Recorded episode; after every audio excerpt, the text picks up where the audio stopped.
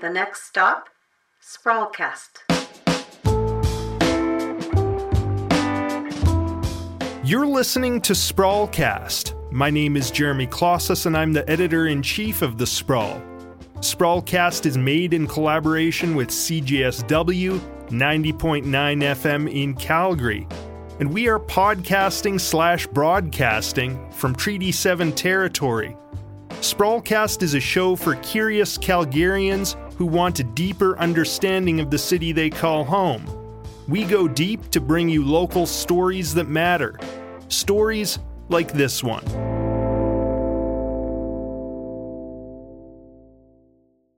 Your new council will pull together around a common vision that makes us more resilient as a city. We will set the bar high to deliver on your expectations. For me, I think that I deserve to lose that election. I think that I that my view of the role of mayor was way too myopic. It was too it was too narrow. And I think that I gave a hell of a lot of people a hell of a lot of reasons not to vote for me. A lot can change in a couple years. It's been just over two years since the last municipal election in Calgary, and it's two years till the next one. In other words, we're at the halfway point of the current city council. So it seems like a good time to take stock of the past couple years. And a strange thing has happened since the last election. Calgary politics have been turned a little upside down in some ways. Two years ago, progressives were rooting for Jyoti Gondek to defeat Jeromy Farkas in the mayoral election. And that's what happened. But after losing, Farkas left Calgary, went into a kind of self imposed exile, raised a pile of money for charity, and came back sounding very different than he did on the campaign trail. I've heard from numerous Calgarians who voted for Gondek who have found themselves aligned with Farkas more recently and disappointed by the mayor on files like the Arena deal more impressed by the candidate they voted against than the one they voted for. That is a strange place to be in, and more than a few people have wondered aloud what sort of topsy turvy alternate world is this? What's going on?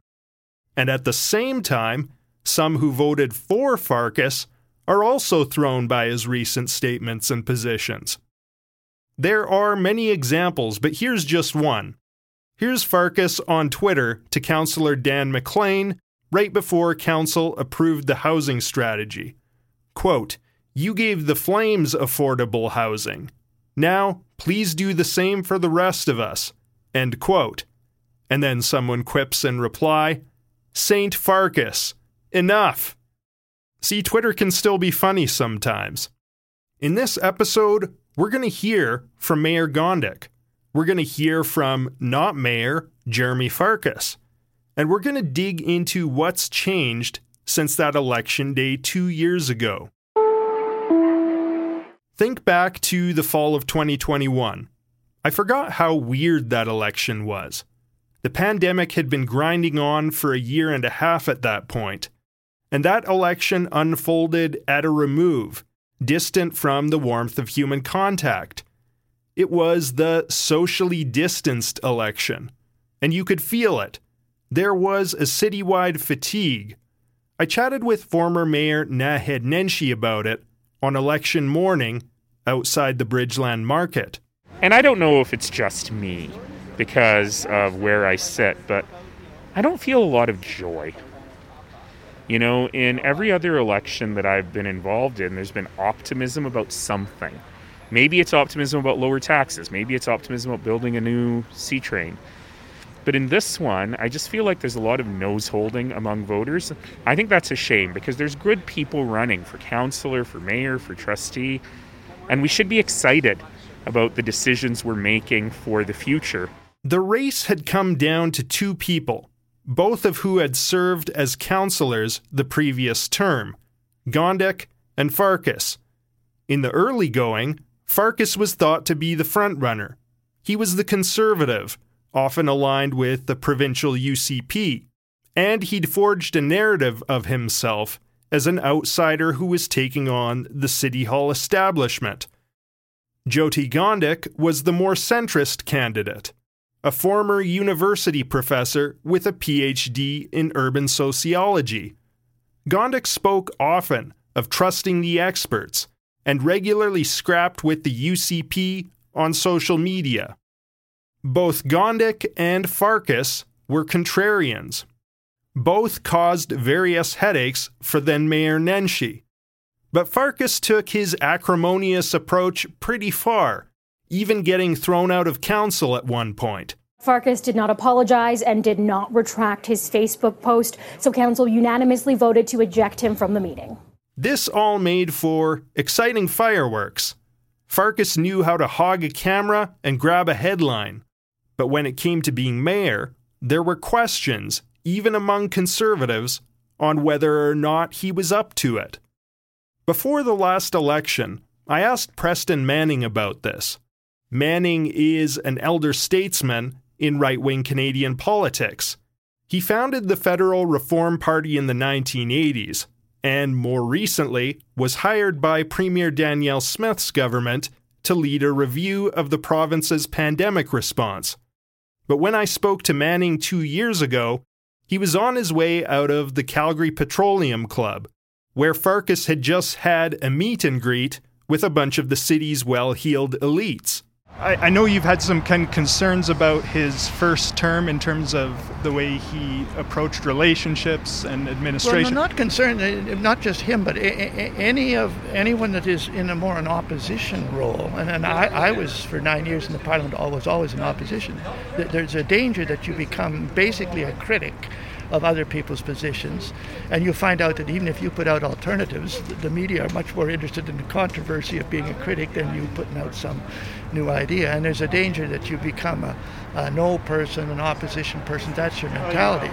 Uh, and then the challenge is if you if you're going to be on the other side, if you're going to be in the government, if you're going to head a, a, a civic administration, then, then you've got to make that shift to uh, how, how, can you lead a positive, constructive operation. And I've had that discussion uh, with him and with a number of other kind of opposition type politicians. After speaking with Manning, I waited a while for Farkas to come out. When he did, he did something unusual for him. I'd never known Farkas to turn down a media interview. Quite the opposite. At City Hall, he'd linger around the TV cameras, practically begging to be interviewed. But now, a couple weeks before the election, and with Gondek up in the polls, Farkas wouldn't talk, and I found myself chasing him down Fifth Avenue. Did you get out of that what you wanted? I would say your probably request about the events would be best uh, directed to the organizers. You won't talk about it? But I'm, I'm happy to talk to anybody. Well, how do you think it went in there? All right, take care. This was something I hadn't seen in Farkas before fear. It was a lot different from his bombastic confidence as a counselor. He seemed to know how Election Day was going to go. Well, we have some breaking news tonight. CTV is declaring Jyoti Gondek elected as Calgary's new mayor. She replaces Naheed Nenshi after 11 years, and she is Calgary's first female mayor. We will set the bar high to deliver on your expectations, and we will remain accountable to all of you. Having listened to you over the last four years on council, as well as the last nine months on the campaign trail, you have asked me to lead with a steady hand as we emerge from economic turmoil and a pandemic. I will ensure that we stay focused on a recovery that is rooted in economic, social, and environmental resiliency. In his concession speech, Farkas struck a very different tone than the one he had governed and campaigned on. And congratulations to Mayor elect Jyoti Gondek. Thank you, Jyoti, for your tremendous service and your incredible vision of tremendous potential that you put forward for our city and that platform that you earned the trust of Calgarians to execute on. I heard a number of people say that if we saw that Farkas on the campaign trail, we might have voted for him. Where was that guy when he was on council? But he did get a little speech writing help, as Nenshi told me on election day. I won't tell you who, but one of the mayoral candidates, and it would surprise you which one, sent me a note this morning saying, Can I have a little help with my speeches tonight? and uh, so I gave him some advice on what he might want to say if he wins and what he might want to say if he loses. Interesting. So he reached out to you. Yeah. That particular candidate is very good about reaching out, actually, which would surprise most people. Since winning the election in 2021, Mayor Gondek has suffered from low approval ratings.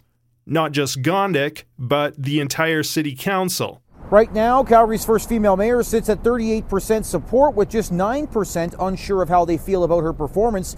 Council as a whole, not much better. Just 37% approve of their performance. That was in March of 2022. But subsequent polls, including one this past summer, show not much difference. The mayor and council remain unpopular with Calgarians. I sat down with Mayor Gondek in October and asked what she considers her biggest accomplishment so far. She identified three policy areas. One, the housing strategy that was approved in September. Two, the downtown strategy. And three, Council's declaration of a climate emergency. By doing the climate declaration, we were able to draw $300 million from the federal government to green our fleet. So, um, to have electric buses running um, on our streets in the near future, it was about a $100 million investment from council, and 300 followed from the federal government. Those are really the three big projects that I think of immediately that align with our vision and values as a council. So, it has been two years of accomplishing some really big and much needed work. But the first thing Gondek mentioned before all of those was how this council functions. I came into this role um, having very clearly stated that I wanted to build relationships amongst council, and I wanted this council to be strong and very collaborative. And so some of the decisions that we've made have been unanimous, others have been pretty powerful with a 13 2 or 12 3 vote. So I think um, we have all worked very hard to build those collaborative relationships. We've tried very hard as well to have good civil discourse. And we've tried to use process and procedure to the benefit of the public so that we are debating things in a respectful manner, that we are being clear and transparent about what the decision is that we're making, and that we take the time to explain the steps involved. This brought to mind the arena deal, which Council approved unanimously. Council is putting up $831 million in cash to build a new arena complex nearly three times what the previous council committed to in 2019. The Flames are putting up only 40 million to start, and then the Flames will pay back 316 million over the next 35 years. And this decision threw a lot of Calgarians off, making them ask, what just happened? It wasn't just the decision, but the unanimous nature of it. On the last council, there was usually some dissent on big decisions like this. So, whatever your views were, you could to some extent see your perspective reflected on council, even if your side didn't win. But now council was moving in complete lockstep after hashing things out behind closed doors. I asked Gondek about the arena deal. So, why this big an expenditure now? I think one of the significant points with um, the arena deal this time around is the transparency around how much it's going to cost and what the investments actually are. You know, the fact that there's no downtown community rink and now we will have one, the fact that there are public realm improvements and public gathering places that are involved in this, and honestly, the infrastructure work that's going to be required to make this project a go that was not in the previous deal. So we were on the hook as the city for those, you know, $300 million to do the infrastructure improvements, to do the 6th Street underpass and all of the work that's needed. So I think what happened in 2019 and then was compounded negatively in 2021 when we had another decision point, there was a finite amount of money and we were trying to shoehorn a project into it. And I believe what we would have seen if we had stuck on that path is ballooning costs. and then we would have had to go back and redesign, right? And I think we would have just been in a situation where no one wanted to admit that that deal was not the right deal anymore. The transparency point was an interesting one to me, since the way this deal was done was so much less transparent than the last one. In 2019, the last deal was presented by city administration and debated on the floor of council, and then approved. And I asked Gondek about the lack of transparency on this deal. The public didn't get to see any of the discussion that we got to see last time and see kind of what are the pros and cons and see the working out of this in public. And then you all emerged with this unanimous vote in favor. And I'm curious how you justify that given the size of the expenditure and the significance of it.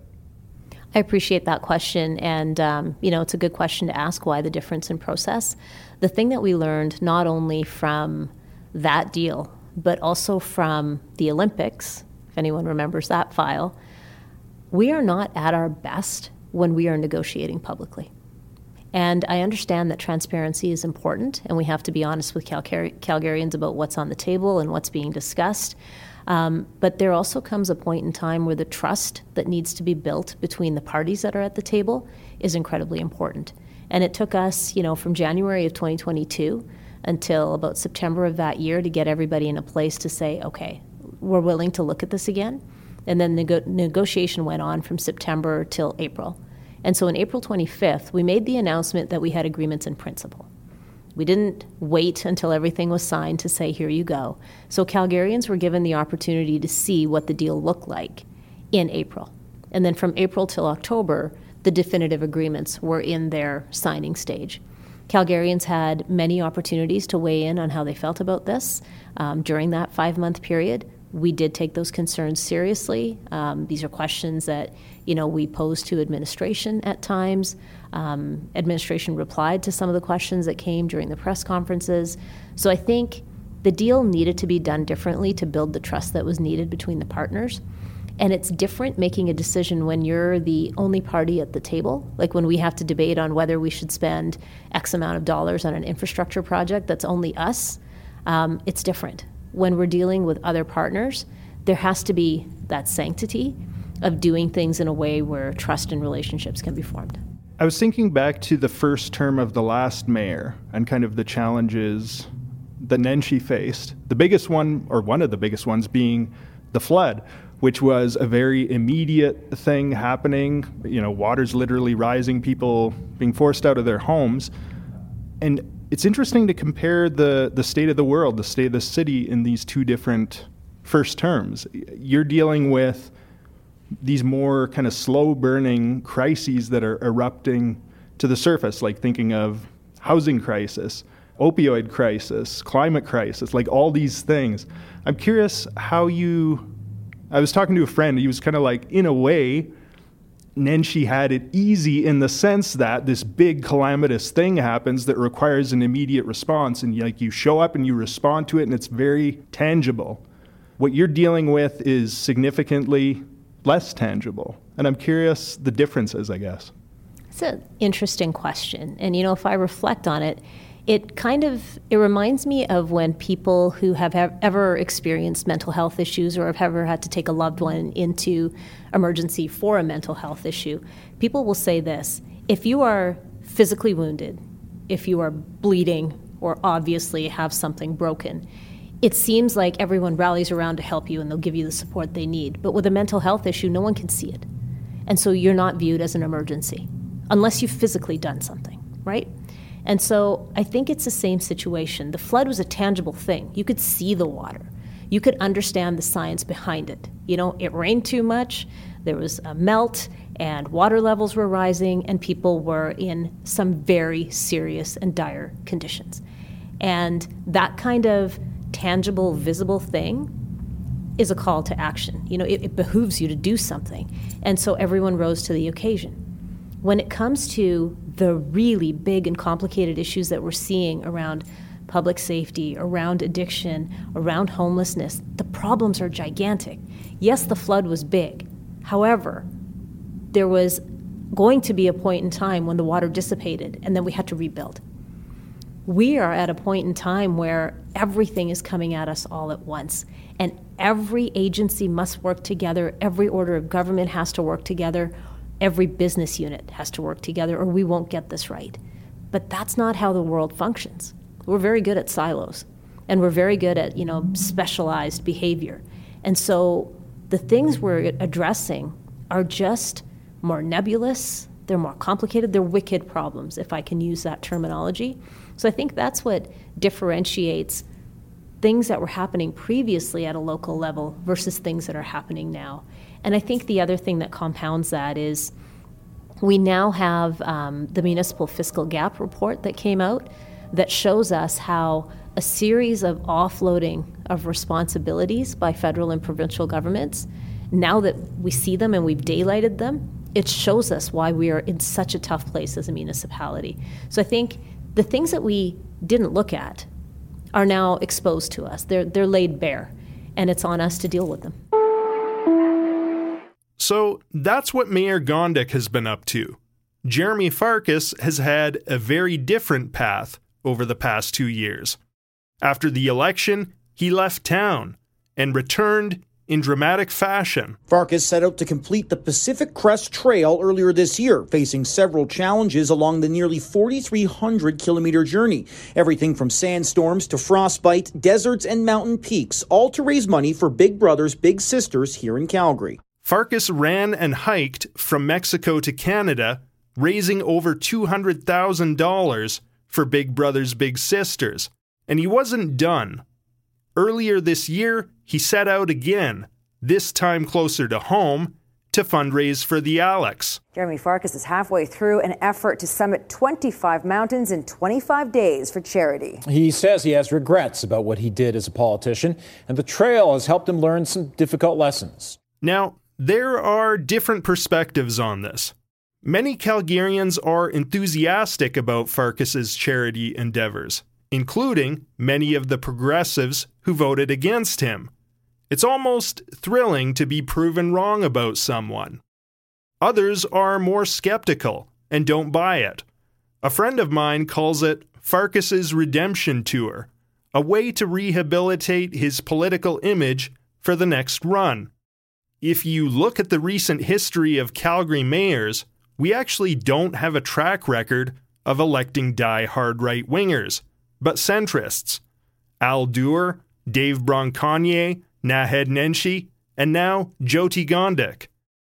In any case, Farkas is sounding more like those people these days. He used to rely on conservative talking points, but now you'll hear him using progressive buzzwords.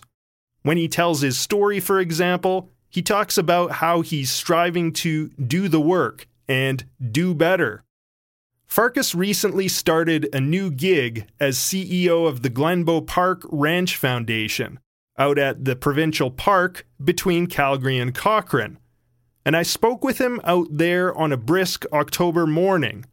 Farkas talked about how he had leaned into being a conservative caricature when he was a councillor and mayoral candidate. Well, there's a few pieces to that. First is probably youth and inexperience. So bluntly, I was probably one of the, the youngest city councilors ever elected.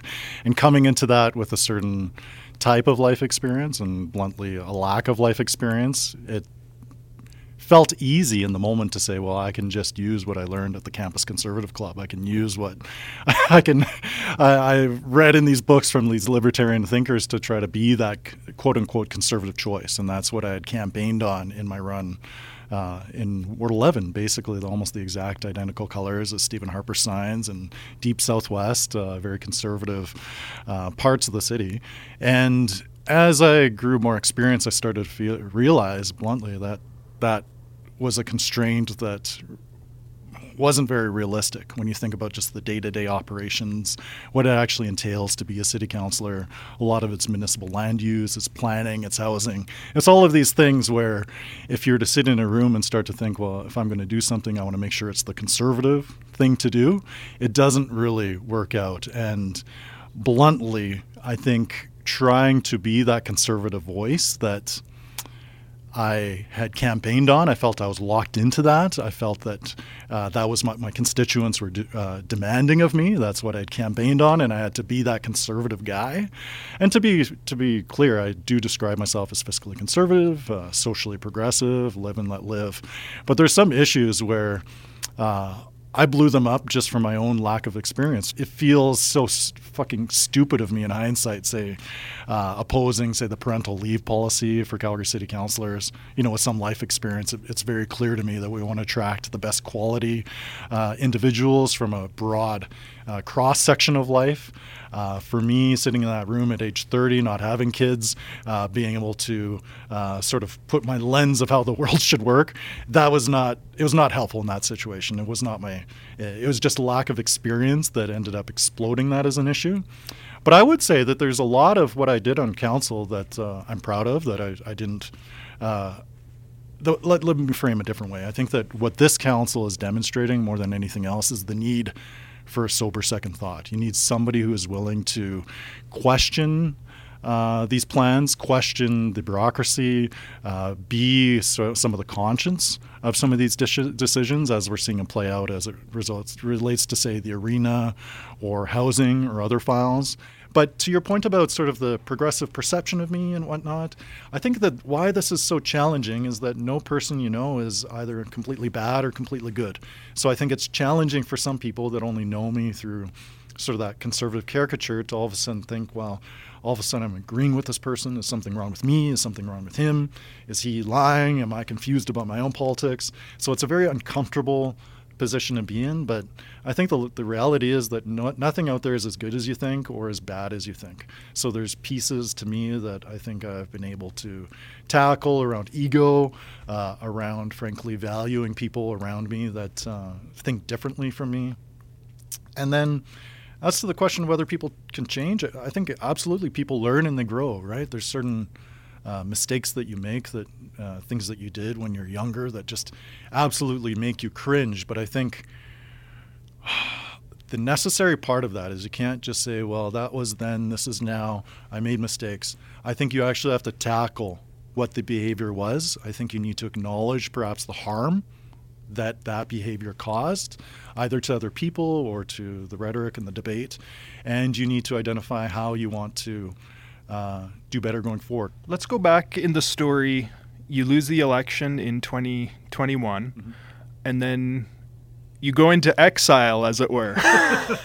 but but a well publicized exile, and for a cause, where you are fundraising for Big Brothers Big Sisters, hiking the Pacific Crest Trail. Mm-hmm.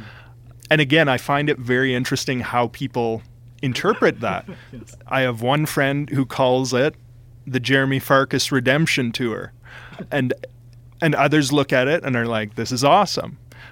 But I'm but I'm curious, yeah, what what kind of after you lost, what led you to do that, and and what it changed for you? Yeah, so after the election, well, we had a successful campaign in many parts, despite uh, losing the election. Obviously, that's the only metric of whether it was a good campaign or not. But we raised a hell of a lot of money. After losing the election, I had a lot of folks reach out to me and say, hey, the next time you run for something, I want to be the first to write you a check. And this wasn't just uh, sort of attaboy moral support, it was actual st- stack of checks on my desk, already filled out, paid to the order of whatever campaign. And a light bulb went off in my head, and I said, you know what? It doesn't necessarily have to be about politics. I, we our family struggled with the loss of my grandmother Elizabeth Tisha during the course of COVID and the campaign. I didn't really feel like I had a, a great way to be able to recognize her uh, her memory and to do something really big to uh, to really honor the type of individual she was. She always wanted to do something like uh, the PCT or the Appalachian Trail, but uh, growing up uh, as a busy teacher with four kids, uh, many, many more uh, grandchildren, she was always very busy. But after her loss, I figured, is there some way that I can do what I wanted to, which was spend some time in the outdoors. And again, this was not something that was new to me. I'm a certified wilderness first responder. I had spent uh, up until the election, probably at least 300, 400 nights and various backcountry trips and stuff like that. So this is something I love to do. This was not something that was manufactured or fabricated uh, for the sake of a, a redemption arc. It was so, and, and bluntly, if you're going to set out on a journey of about 5,000 kilometers with just your backpack as sort of a, a political stunt, that's just crazy. That's absolutely batshit insane. There are so many other we- easier ways to be able to get public attention. Uh, one of the criticisms I receive as well was that a publicity stunt. Absolutely fucking yes, it was a publicity stunt because that is how you raise money. You just you don't go quietly raising money. If you're wanting to recruit volunteers and small donors, you need to have a public hook.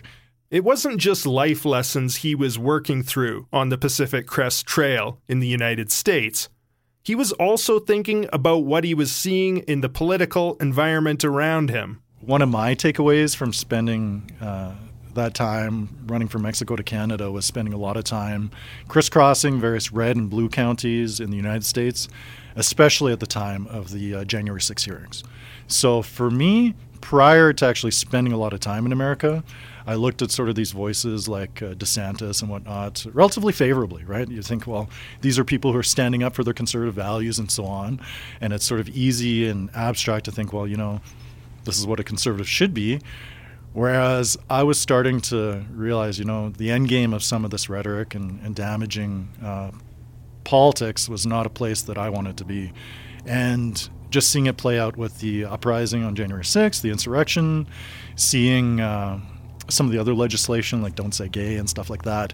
My fear is that there's a lot of sort of modern conservatives here in Canada and Alberta who are looking at sort of that Trump DeSantis playbook as kind of an instruction manual, whereas for me on the ground, I really felt uh, a bit of cognitive dissonance, but a, it was a really good learning experience to realize that's not an instruction manual, that's a cautionary tale, right? So when I came back from my trip, I was thinking more generally about all right, given I still have a voice, I still have influence, what can I do to try to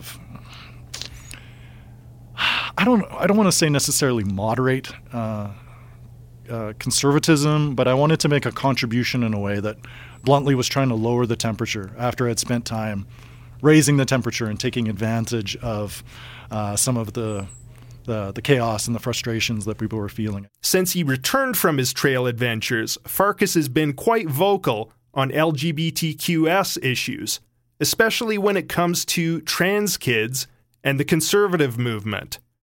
When he was a young conservative activist in his 20s, volunteering for the Wildrose Party in 2016, Farkas talked about being bisexual and called on the party to champion LGBTQ issues. But it wasn't something that he talked about during his mayoral campaign, and he says he regrets that.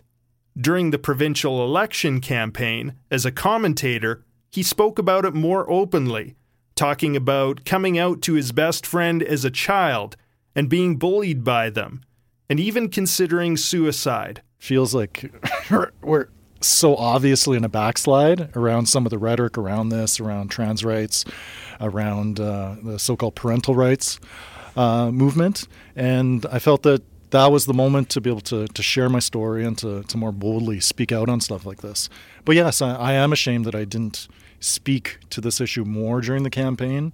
I always felt conflicted about it because I didn't want to be sort of tokenized to say, well, you know, vote for me because I'd be the first openly LGBTQ mayor in Calgary's history. Vote for me because of all these things. Uh, some people on my team said, well, you know, this is going to uh, make uncomfortable our conservative base, and that was a consideration, as stupid as that sounds. But you know, for me, all I can say is now that I know better, I try to do better, right? right? And if I can speak to a more conservative audience and challenge them through commentary like this, through op eds and stuff like that, I'm going to use that platform to try to uh, pull the discourse into a more uh, reasonable direction, one that, uh, frankly, uh, points us away from what we're seeing right now in the United States. And how would you say that challenge has been received by by that kind of conservative base that was your, you know, the engine of your campaign? Yeah, you're kind of provoking that base in a way, challenging them. How's that been received? Well, I'm trying to learn from my time in council uh, in that, you know, I I'm probably a shit disturber by nature. You know, I like throwing out ideas, hashing that out, having that debate. But I think that it's important to uh, pick your hills to die on, so to speak, pick your battles. For me, I'm trying to be a little smarter around it or around saying, you know, don't just identify a problem, identify a solution here, right? So, like, part of the, the problems with my behavior as a city councilor is, you know, it's so easy to poke holes. It's so easy to be a detractor. It's so easy to be a critic when the purpose is just to criticize. It's so much harder to actually come up with constructive solutions. And that's what I'm trying to do in my own personal and my own professional conduct is sure, you know, take shots every once in a while, but be prepared to come to the table with a solution. Say, what can we do together to be able to make this situation better? and be willing to lead and to take the hits. But as far as, you know, I would still describe myself as generally conservative, socially live and let live. And you know, if it if it makes uh, some folks out there uncomfortable for me to say, well, every single child should grow up in a with a family that loves them and a curriculum that supports them, you know, I, I bluntly I don't have a lot of time for you. If if this is something that's going to cause you discomfort, uh, the fact that anybody everywhere in Calgary should be able to live a great life, to be able to do what they want, to, to be who they, they want to be. If that makes you uncomfortable, then, you know, we, we might have to just part ways, right? But again, uh, as you see in some of the, uh, the provincial uh, parties right now, or rather, or sorry, as you see in some of the conservative parties, provincially and federally, there is that tension, right? It's like, what do you do to pay lip service to a certain segment? Uh, that you think is important to, to cater to. But whereas for me, I'm just trying to live a decent life. I'm not trying to cater to anybody. And I think having that freedom has been very good for my own personal health, but it's also been really fruitful in terms of the friendships and uh, relationships I've been able to grow uh, amongst people that uh, are willing to look at me a little bit differently. Yeah. You've talked about how you you're a shit disturber, which I think goes with the name Jeromy. No, I'm just joking. Uh, but Try but, to be constructive, right? That's the, yeah. yeah, yeah, exactly. Constructive shit disturbing. Yeah. You love the political game, and so where is this all leading? Like when you look ahead, you you haven't ruled it out, uh, to my knowledge. So I'm just, yeah, I'm curious how you look at the future, and and we are two years from the next civic election, and that is a question. Yeah, that that's always the the flip side, right? It's the two years since the election, and it's only two years until the election. Look, uh, you know, every politician's going to give you the po- boilerplate, right? You know, haven't made a decision, um, would be honored to serve, will consult with my family and the community. Let me just be blunt with you. I felt that during the election, and the results, I felt the message to me was not never. I think it was not now. But I also felt that it came with a hell of a lot of homework to do.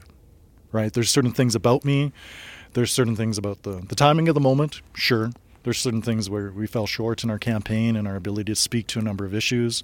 Uh, for me, I think that I deserved to lose that election. I think that I that my view of the role of mayor was way too myopic. It was too it was too narrow. And I think that I gave a hell of a lot of people a hell of a lot of reasons not to vote for me, right? So uh, for me, it feels like it's about doing the work, it's doing the homework. Second, when I came back from the Pacific Crest Trail, I had a number of very, I'm not going to say easy because campaigning is always tough, but bluntly, if you're parachuted in as a federal conservative candidate in Southwest Calgary, you're probably going to win.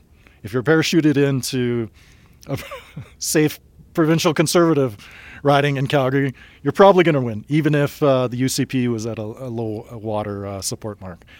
Those would have been relatively easy political comebacks for me, and I know many people have taken that opportunity to, say, springboard their serve as a municipal councilor, to run for MLA or to MP quite successfully.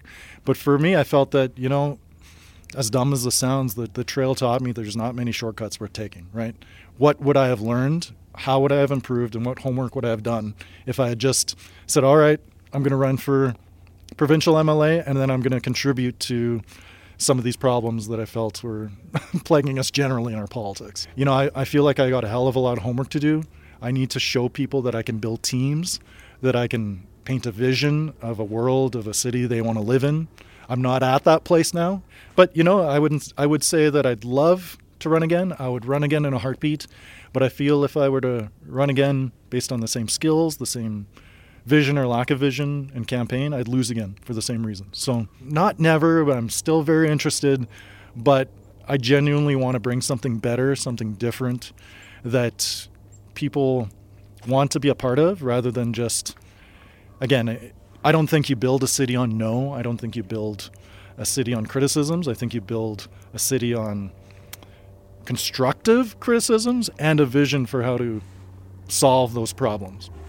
And is it the municipal level that holds the most appeal for you? I find that interesting. Both you and Naheed, you know, people said for years Naheed is gonna, you know, go federal or go provincial or whatever, and it's like no, he's he's a at bottom he is a municipal like municipal politics nerd and like he loves that stuff and not that he doesn't love the other stuff but like I just find it interesting that certain Yeah. people just like gravitate towards that. I'm actually one of those people when it comes to journalism. I like I couldn't care less about federal politics. Yeah. Provincial politics is kind of interesting, but what's really interesting is city hall. And and I hear you saying that you're talking about like having a vision for the city. So is that is that where the gravitational pull is for you? You know, I a a hundred times yes. Uh, I think it's it's a place where you can work together with folks. You can actually get things done. And you know, my my critics or detractors will say that I never got anything done in council. Uh, I'm able to just in my course of the, my daily walk or drive around the city see things that I had a, a hand in that I contributed to. Uh, there's an, that's an incredible feeling, especially just seeing some of the work around community associations, work that they do, other projects uh, within uh, my former ward. Uh, also, just the fact that you know I'm, I, I don't like being frustrated and angry all the time.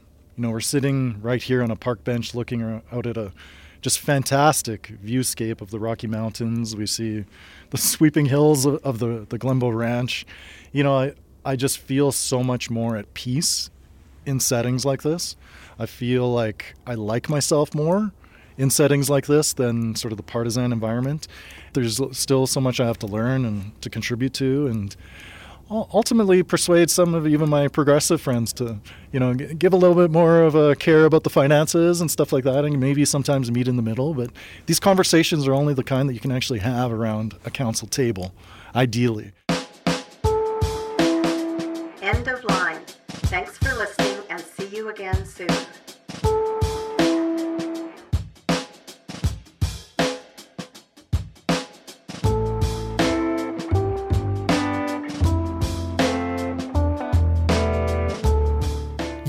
Listening to Sprawlcast. My name is Jeremy Klaszus, and I'm the editor in chief of The Sprawl. You can find a transcript of this episode on our website at sprawlcalgary.com. And make sure to sign up for The Sprawl's weekly newsletter. That's the best way to follow what The Sprawl is up to, and you can sign up for that newsletter on our website as well. In this episode, you heard old news clips from CTV and Global News. This episode was edited by Mike Todd. Our theme music is by Dan D'Agostino and Kenny Murdoch. Our C Train narrator is Holly McConnell. Thanks for listening and see you next time.